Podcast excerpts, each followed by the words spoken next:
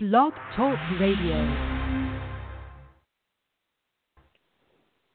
Hello, everyone. By popular demand, we're back with another history themed episode. Today, we'll be discussing the history of mercenaries and warfare from their origins to modern times. I'm joined by Sean McFate, an expert in foreign policy and national security, and someone with firsthand military experience both in the Army and as a private contractor. Hello, Sean. It's good to be back on the show. It's good to be back. So, can you start by giving us some background on your military service and how you became a modern day mercenary yourself? Sure. So, I started out as a paratrooper in the U.S. Army's famed 82nd Airborne Division. Uh, I served in uniform for about eight years, and then I, uh, some would say, hopped to the dark side of the fence and became a private military contractor, but not in Iraq and Afghanistan. I worked mostly in Africa a little bit in Eastern Europe, and um, did that for several years, and then you know came out of that experience scratching my head about a few things, and uh, that's sort of my short version of my background. Sure. Uh, so, when and where in history were mercenaries first employed, and how did the idea come about to pay soldiers whose loyalty can fluctuate based primarily on financial concerns? Well, it's an interesting question. I mean, people say that mercenaries are the second oldest profession. Uh, you know, you, the Bible mentions mercenaries all the time and never with any sort of uh, retribution. Uh, Romans used mercenaries often. In the Middle Ages, that's how wars were fought. Um, and they used to call them condottieri, which means contractor in Old Italian, just like, and they formed like these private military corporations, just like we're seeing today with Blackwater, et cetera. So, you know, and actually the word mercenary comes from merce, which is sort of like the, the gold you'd pay a soldier, just like solde is the coin you'd pay a soldier too. So the actual roots of the word soldier and mercenary are the same. In fact, most of military history is private military history, and the last 400 years have been the exception and not the rule of just national armies. Mm-hmm. So the the ten thousand were, were a famous group of Greek mercenaries who fought in a Persian civil war. Uh, what did they have to gain by involving themselves in a civil war with their greatest enemies? Well, that's a great question too. So Xenophon led the ten thousand, uh, and um, you know when it's funny to think about this. You know when when Alexander the Great, for example, went to war against Persia, he hired Persian mercenaries as well, and uh, the Persians hired Greek mercenaries. Um, and I think people, you know, the the the sort of like soldiers of fortune was were have always been considered an honorable but bloody trade. Um, and it's it's only in modern times that we ascribe any sort of a stigma to it. So Carthage is one of the main powers that relied primarily on mercenaries in the ancient world. Uh, what do you think? Do you think that was part of their undoing when competing against professional Roman legions? That's a good question too. So you know Hannibal um, and Hamilcar in the Second Punic War, you know Carthage relied heavily on mercenaries, and it makes sense because they were a, a very rich country with people, or city rather, with people who didn't really want to fight. Um, they didn't want to have skin in the game. They didn't want to bleed, so they hired mercenaries. Unlike Rome, which was interesting because it, it was a small, scrappy republic where military service was part of their identity. Um, and you know, Hamel, you know, and Hannibal was a brilliant general, uh, marching around the Alps with a mercenary army, uh, defeating Romans at Cannae and other places. Uh, did it? Was it their undoing? I don't know. I, it, you know, was it was it Hannibal's undoing? He he did pretty well, except he got you know tricked at the end. I think one of the questions that we don't ask and ask ourselves is when you privatize warfare, does it change war? Um, and are there unique strategies to deal with mercenaries that we don't think about today? But they're like market strategies, it's like Adam Smith meets Clausewitz. And the Romans didn't really do that stuff. Um, so, you know, but the Middle Ages, they did do that stuff. Mm-hmm. So, continuing with the with the Roman theme, obviously in the late Western Roman Empire, uh, mercenaries proved to be one of the bigger problems for them at the state. Are there any examples of relying heavily on mercenaries that not lead to or significantly contribute to the demise of a particular state that you can think of? Well, I mean, again, mercenaries were thematic part of history. We we have this modern like idea, almost a instruction of we rewriting of history, right? When, um, when actually they're pretty mainstream. I mean, the fall of Rome leads to most sort of things, from inflation to barbarians to you name it. You know, some would say Christianity. Um, but you know, certainly when you one of the the problems that has always haunted mercenaries and using mercenaries is their loyalty, right? Mm-hmm. Um, the loyalty issue, whether it's ancient Rome, which had issues with this, uh, but it's not just with mercenaries. They also had rebellious armies going back to, you know, the, the you know, uh, you know Marius and you know 106 BC. Uh, he takes um, you know a Roman army and marches on Rome. Um, so it's not unique. Treachery is not unique to mercenaries, although what is special to mercenaries and horrible is they go into business for themselves. They can do things like um, sell out their client to the enemy, or they could, you know, be susceptible to bribes. And these are the issues, for example, that Machiavelli pointed to uh, so clearly in, in The Prince. Mm-hmm. That's a good point. We'll get to that uh, time period in a in a minute. Um, but later on in the in the Byzantine Empire, uh, the Catalan Grand Company was brought into their service. Uh, this did not end up panning out very well. Uh, what do you think the fatal flaw of that particular venture was? Well, it's, it's hard to say. I mean, the Byzantine Empire also had, you know, the Varangian Guard, which actually was an interesting institution. That was uh, like a bodyguard of Norse mercenaries around the Byzantine Emperor, and they were loyal to the institution of the emperor rather than to a single man, sort of like the Secret Service today. So you have both good examples and bad examples, and um, you know it's hard to say that um, you know mercenary, being a mercenary by itself causes bad behavior because there's also a lot of examples of soldiers or professional soldiers or the janissaries, for example, who engaged in bad behavior too. Um, but I do think that one of the one of the problems that has, has thematically haunted again mercenaries is loyalty because their their interests are not always aligned with the political interests of their employer, um, and this this creates problems. They they don't fight for king and country; they fight for coin predominantly. Mm-hmm. Sure, and I think an important distinction too. You mentioned the janissaries; they obviously were essentially little more than slaves since they were brainwashed from being children. So, um, yeah, yeah that's, that's a good point. Yeah. um, so moving on to uh, the 14th century in Italy, uh, one of the most famous groups was the, the White Company or the English Company. Um, they did a fantastic job playing the different warring Italian city states together and um, auctioning off their services to the highest bidder. Uh, why were they so willing to pay through the roof for an army that could turn on any of them by being motivated by nothing but pure greed?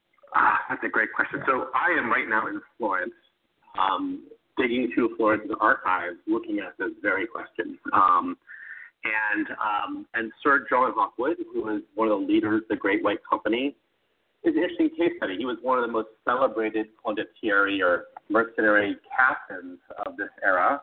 Uh, he was also largely monogamous to Florence.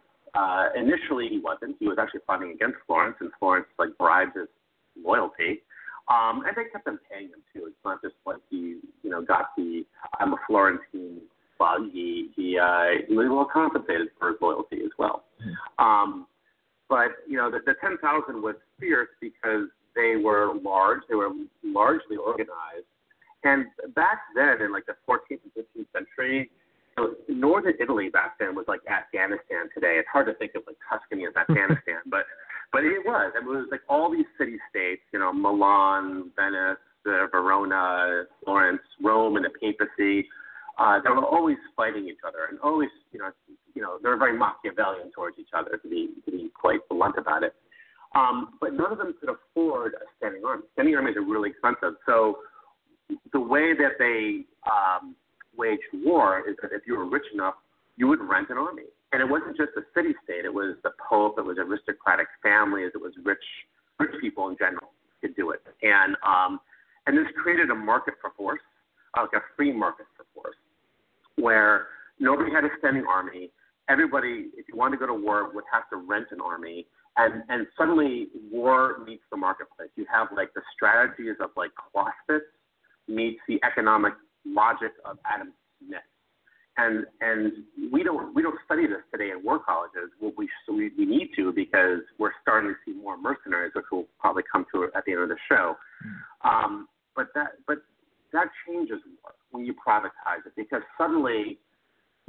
strategies of Wall Street matter.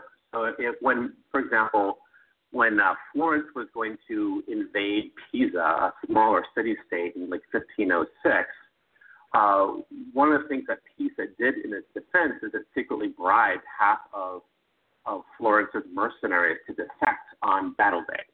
Um, these are like market strategies that work in war.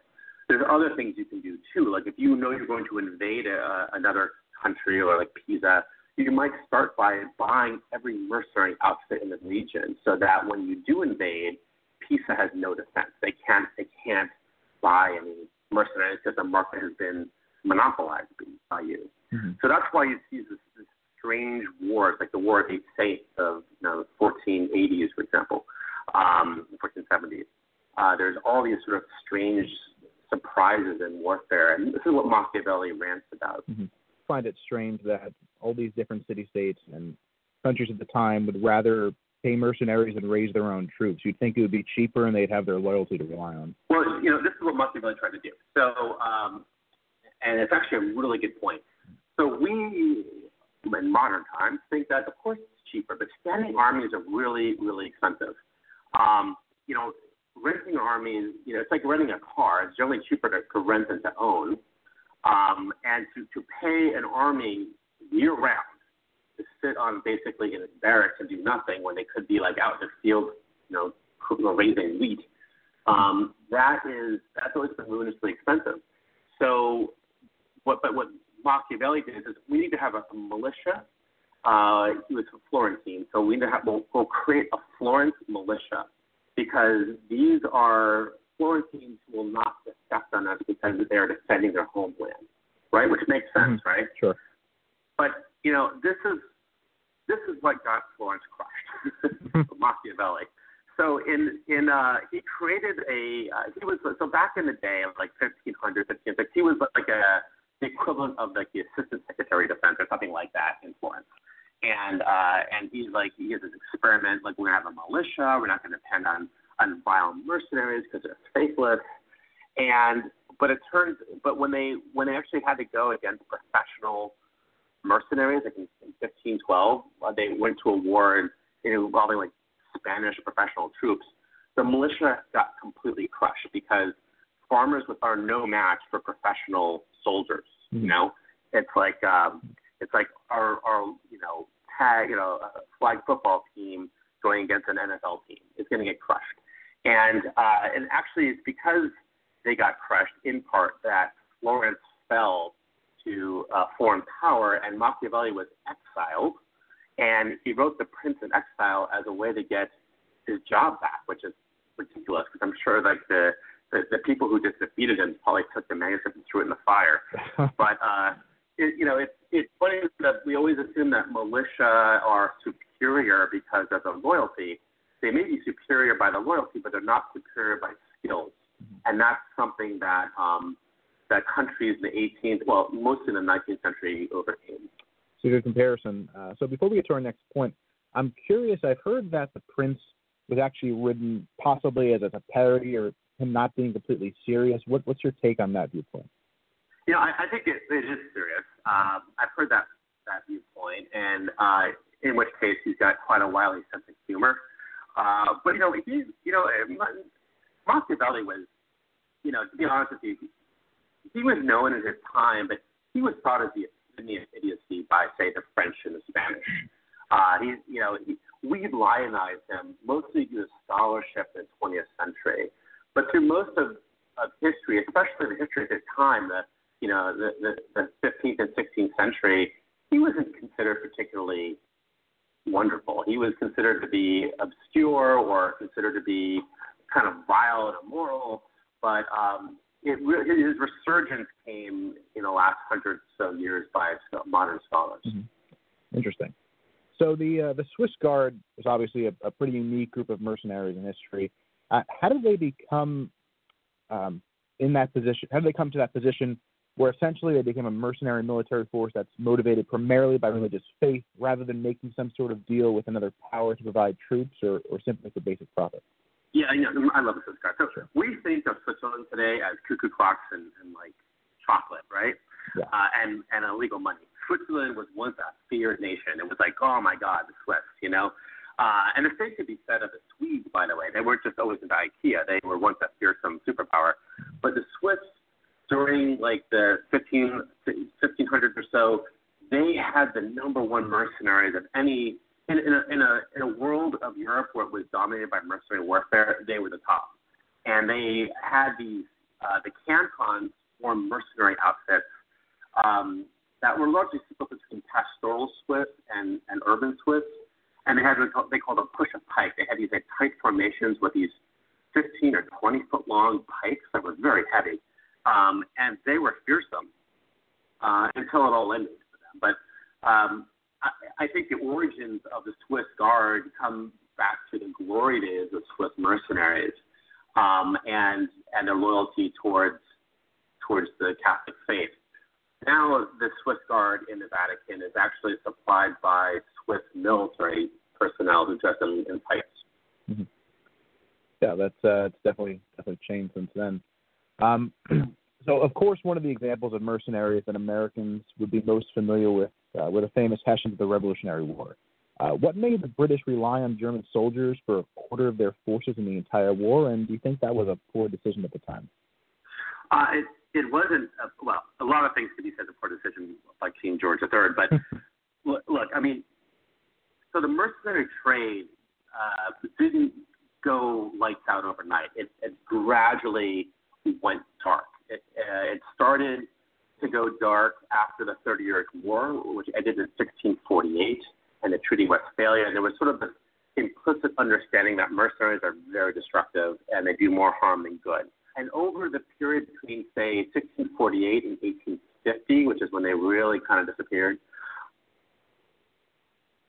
And I think we might have lost Sean there for a minute. Uh, let's try to get him back on the line. Oh, there, there he is. Okay. Can you hear me? Yes, yes. You were saying? Um, saying that the that mercenaries weren't outlawed immediately. Uh, they were outlawed. Eventually, they were outlawed by the 1850s. But before that, what happened is that states outlawed like non-state actors from hiring mercenaries, but they allowed each other to hire mercenaries. And sometimes when they needed to surge, like like what the U.S. did in Iraq, they would rent regiments in other countries. So George III, facing insurgency in the you know in the Americas, went to Germany, which had a lot of rental regiments, and said, "I just need to double the size of my military, and here's money for you." And those Germans came over, many of which were Hessians, but there were non-Hessians as well, uh, came over and they basically doubled uh, the size of the British Army for their counterinsurgency campaign. It didn't work out very well. Among one reason is that those mercenaries were conscripts who didn't want to be there, and so some of them even defected and stayed in the colonies. Mm-hmm. Um, but they they weren't that uh, effective, actually. Sure. No, and I guess uh, those are actual British troops uh, been watching across the Delaware, maybe they wouldn't be sleeping. So that was a yeah, right. Yeah, sure. Now, uh, moving ahead to, to World War II, uh, the Flying Tigers were some of the pilots of the war, but they were also paid a very high premium for their services. Uh, same, seems odd to me that they'd let U.S. military personnel go to essentially serve in a mercenary role, even if it was for the purpose of defending China from the Japanese. Uh, what's your what's your take on them and their legacy? So you know, we talked today about you know, what Putin is doing in Ukraine, he has like little green men, which are basically Russian soldiers working, you know, occupying parts of the Crimea and eastern Ukraine illegally. They're like soldiers without insignia, and they're called little green men. And that's what the Flying Tigers kind of were. They're like little blue men. FDR was he wanted he wanted to get into war against Japan and Germany, but Congress didn't want to do that at that time. So he, he found ways to support military operations uh, by taking Air Force pilots out of uniform, creating like this this uh, uh, you could argue a free like a mercenary you know armed forces, uh, Air Force to support you know China against Japan. Uh, it wasn't just Americans. Uh, it was also some other, you know, like uh, I think there was Australians and some others as well. But as soon as war was declared, most of those pilots put their American uniforms back on and then flew for the U.S. Armed Forces. Sure. Uh, well, before we go into modern times, I want to ask if there's any examples from history we might not have mentioned that you think are important in the history of mercenaries to talk about? Oh, there's uh, there's so many. I don't know. I mean, mercenaries are useful for a lot of. The reason why people like mercenaries is one is they're, they're generally cost effective, at least in the short term. They can be cost ineffective in the long term, um, but they're also um, their loyalty is whoever pays them.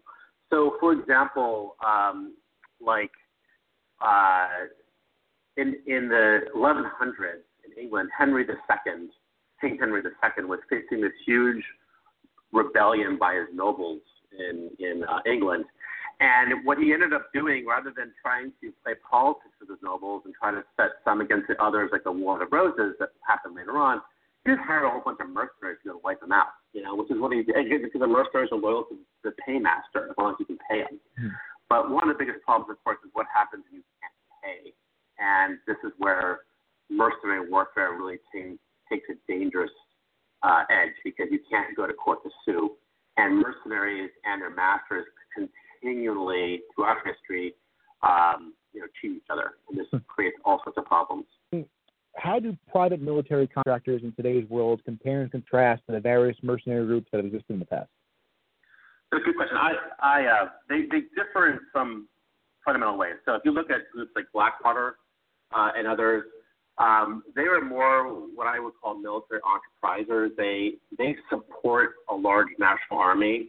They're not sort of standalone military units that can like turnkey go to war the, the way mercenaries used to. However, uh, that's changing right now. Uh, and first of all, if you have the uh, the skills to be one, you can be another. So if you can, if you could go Blackwater, you could probably become a full-on mercenary. So I, I really don't distinguish two very it's a blurry line. It's the bottom line. And we're seeing this right now is that all the, the private military companies that were used in Iraq and Afghanistan as U.S. contracts have ended, some of those personnel are going out to the world to become full-on mercenaries. Hmm. So, uh, where would you draw the line in that distinction between being a, a military contractor and a, a mercenary, if there's a significant difference?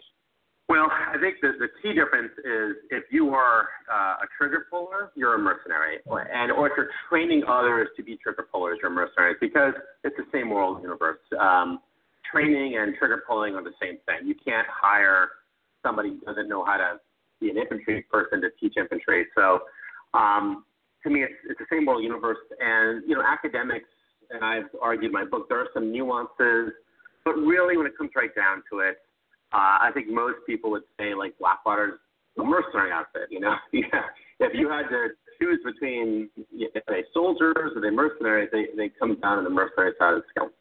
Sure. So, uh, what areas of the world are mercenaries most used today, and do you think it's more of a positive or negative influence, or something of a mixed bag overall? Well, I think it's a negative influence. I'll tell you why in a second. But where you're seeing them right now, so during the Iraq and Afghanistan war, that was not a free market for force. That was what we call a monopoly. That means there was one super client, which was the United States, and it had all these sort of like mercenary or private military, uh, you know, vendors or suppliers. Um, now that the U.S. is out of the game for the moment, or not a major player, it's gone global. Uh, just like, uh, and it, it is truly a globalized industry. Hmm. And so we're seeing it are when you have a couple of different types. You have rich countries like Abu Dhabi who want to fight in a war like in Yemen, but they have citizens who don't want to bleed. So they hire mercenaries from, say, Latin America who are ex-special forces to go to Yemen to kill Houthis. Hmm. Or you hire, or you're like a country like Nigeria who wants special, who wants to rent special forces teams and attack helicopters because they don't really have enough of that. And so Nigeria in 2015 hired mercenaries secretly to go and kill Boko Haram, uh, which they did. Um, or you use them because they give you good plausible deniability. So, well, in the, like the Ukraine war, you know, Russia, Putin uses mercenaries both in Syria and in Ukraine because you don't really know who they're working for. They're like even they're like more black ops than like Spetsnaz black ops because if you capture them, you don't really know who they work for. Hmm. Uh, and, and Ukrainians use mercenaries too for that reason. So basically, you see them where you you are plausible deniability, or you have a citizenship that is rich but doesn't want to bleed, or you just need some specialized skills, or you need like uh, augmentation, or you're like an oil company that needs muscle. Um, so reason why they're bad is because mercenaries are incentivized for profit to start and to elongate conflict. And so a world awash in mercenaries is a world with more war. And we have plenty of historical evidence for that. Hmm. So, would you call uh, your work in, in, Africa and Eastern Europe um, more of a contractor, or would you identify more as a, mercenary and in, in, in that position? Well, so there's all sorts of euphemisms and name for what these folks do. They some say they're private security company or contractors, some say they're private military contractors, some say they're mercenary, some say they're just contingency contractors. At the end of the day, if you're a private, you know, if you're doing military things in the private sector, you're a mercenary. Um, and but I don't think that term needs to be as stigmatized as we currently think about it, because most of history it was not stigmatized. Um, it was considered an honorable profession. So part of what I want to do is not try to make mercenaries honorable, but try to, to take some of the disdain, some of the, the, the, venom out of it, because uh, if you look at the, the historical track record of warfare, a lot of it is, is privatized. Um, again, like the, the Bible mentions mercenaries all the time, but doesn't say they're evil and nasty. It just says that you know King so and so hired so and so swords. You know, mm-hmm. Um, so I'm trying to sort of correct the historical record. Sure, that makes sense. From your personal experience, do you have a particularly harrowing story you can share with us? Well, uh, I do, not all of which I can share. I mean, you know, one of the things I did, um, which I'm very proud of actually, is, um, you know, mercenaries can do some great things too. Um, you know, I, I, I worked to help rebuild Liberia's military after Charles Taylor, who was a vile warlord, left in 2003. Uh, and, you know, Liberia was uh, suffered 14 years of civil war. It was horrible. Uh, another thing I did, which I'm very proud of, is I helped some others stop a potential genocide in Burundi. So your listeners might remember in 1994 the Rwandan genocide, uh, Hutu versus Tutsi in like 90 days, 800,000 people were slaughtered by machetes and other horrible ways to die. Um, and it swept through central like Africa. It wasn't just Rwanda, it was Burundi and parts of the Congo and other countries. Ten years after that, in 2004, U.S. intelligence had you know good intelligence that there would be another assassination t- attempt on the president of Burundi, and that this could re-spark, rekindle the genocide. Um, and so our mission was to go in there and secretly prevent this from happening, which we did. Uh, and I can't get into the details of how we did it, but it, it did involve some harrowing moments, and it did involve some fighting uh, between some of the forces on the ground to keep the president alive. And the good news is that we were able to keep him alive. He stood for election. He got unelected, hmm. but there was a peaceful transition of power in Burundi. Um, Burundi, however, still is a is it's a troubled uh, country and a troubled region. It's a, it's a hot spot, and uh, it's by no means is the problem there over. Oh wow. So, looking into the future, where do you see the utilization of privatized warfare heading? Well, I think we're going to see it grow because nothing can stop it. International law doesn't exist really to stop it, and even if it did exist, who's going to go into Syria and arrest all the mercenaries? You know, I mean, mm-hmm. also they can shoot and kill your law enforcement. Um, I see mercenaries growing. It's a trend that has been growing every year. It's just not covered uh, in the New York Times, et cetera. But this might become uh, one of the major security uh, vulnerabilities in the century going forward. Because if you have an if you have an, uh, an industry invested in conflict, going to the most conflict-prone places in the world, you're going to see more war. And um, and again, the, the, the people that are going to be using them are going to be uh, rich people who uh, who don't have muscle and want it, whether like oil companies, maybe ExxonMobil will have its own army someday, uh, or or it's going to be like you know people who want plausible deniability, like like Putin, you know, mm-hmm. or it's going to be uh, rich countries like the Emirates who who want to have a large force, but you know they don't want to bleed, or it's going to be people like uh, countries like Nigeria who want specialized skill sets and they just want to rent rather than own an attack helicopter squadron. Mm-hmm. Uh, and there might be others too. Could be like random billionaires who want to do bad things or want to do good things. They might want to end a genocide um, with mercenary force. Um, but the problem with war, as your listeners know, is that it's the unintended consequences that always get things so horribly wrong. Uh, and if you stick more mercenaries into a place like Syria, you don't know what they're going to, what direction the war will take. Especially since mercenaries really are loyal to their own stratagems rather than to the paymaster of the moment. Mm-hmm. No, that can make it complicated. I'm curious too. A movie that I always liked was was Lord of War. Uh, how realistic is something like that, and, and how big of a role do do arms dealers play in kind of escalating this whole situation?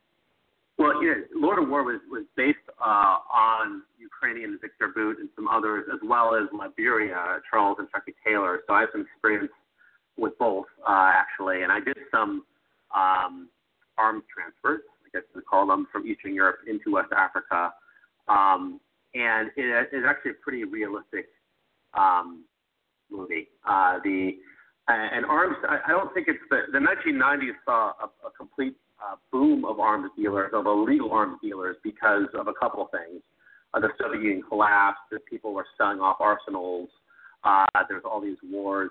I think uh, international community has really caught up a lot with with tamping down a lot of those renegade arms dealers. So I don't think you're going to see Victor Bouts uh, and other arms dealers like him around. But arms dealing for sure exacerbates problems, and I think what you you can see is when mercenaries become arms dealers too. And and so one of the things that mercenaries can do very well is they can offer training and equipping. And we even see like mercenaries who work for jihadist terrorists. They're like Sunni mercenaries out of Uzbekistan, and they offer two services. They offer like direct action, which will go and you know I guess commit terrorist acts, or we can also just professionalize your current militia and bring them up to the next level. And the one the way you do that is you train and equip. And so there's a there's a convergence there of arms dealers and mercenaries. Mm-hmm. Sure. Now, before we get to our, our last question, if you had to take one hot spot to look at that you think this is going to be the biggest problem moving forward, is there one area you would put the most emphasis on?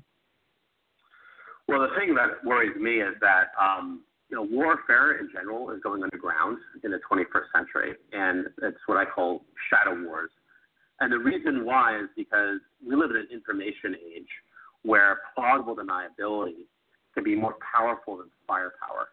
Um, you know, Putin, for example, could have blitzkrieg into eastern Ukraine with the tank divisions he has and taken it, but he instead he chose things like proxy militia, mercenaries, special forces, little green men things that offer good plausible deniability. I think that's the future of a lot of warfare, and I think that's where mercenaries are going to play the biggest role and create the most havoc, um, especially if they play sides against each other.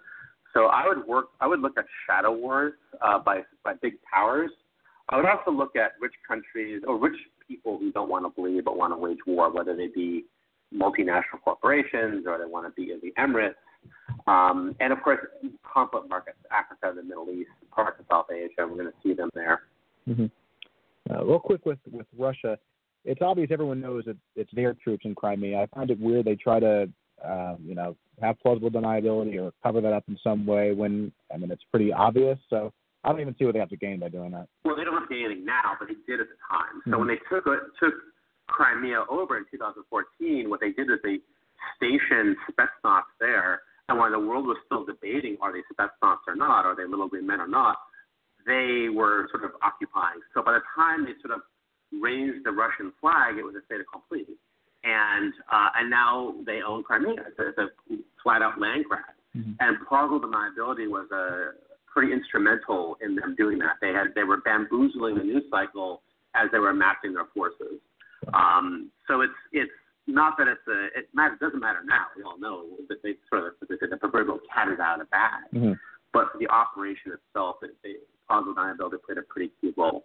Now, whether that happens again, if they do this again, well, you know, that's a good question. Yeah. Now, is there any projects you have that you can tell us about? Uh, I know you have a few books that you have published as well. Yeah. So I, um, well, first of all, I started writing a nonfiction book about the world of mercenary. It's called The Modern Mercenary. But I turned to fiction as a way to really pull back the curtain on this world, uh, the way that like, sort of John le Carre did for the Cold War. uh, or Tom Clancy did as well in some ways. I have this. Uh, my most recent novel is called Deep Black, um, and it, it it takes you inside the mercenary world by following the main character, Tom Locke, who's like this kind of a reluctant mercenary, if you will. Um, and um, and it kind of you know it's a thinly veiled reality. Uh, and I'm also working on a new book coming out next early next year called the, the Ten New Rules of War, and it's a nonfiction book about what will win future wars. Uh, and it it'll uh, it's kind of I expect it will be um, controversial because it's not going to be F-35s and aircraft carriers. It'll be other things entirely. No, well. Well, we'll keep an eye out for that. It uh, definitely sounds interesting. Thanks so much again for, for being on the show and uh, telling us all about mercenaries. Thank you very much. I really appreciate it. Great. Okay, that has been Sean McFate. Um, fantastic talking to him. And uh, that's our show for today. Uh, so we'll be back soon with a new episode, a new topic, and hope you enjoyed this one and you enjoy the next one. Once again, if you're not signed up yet for the mailing list, uh, you can do that at tinyurl.com slash the Ajay Bruno Show. Uh, you won't get too many messages, just a few emails a month letting you know that what's going on here on this show. So uh, that's it for now, and I'm signing off. Thanks again.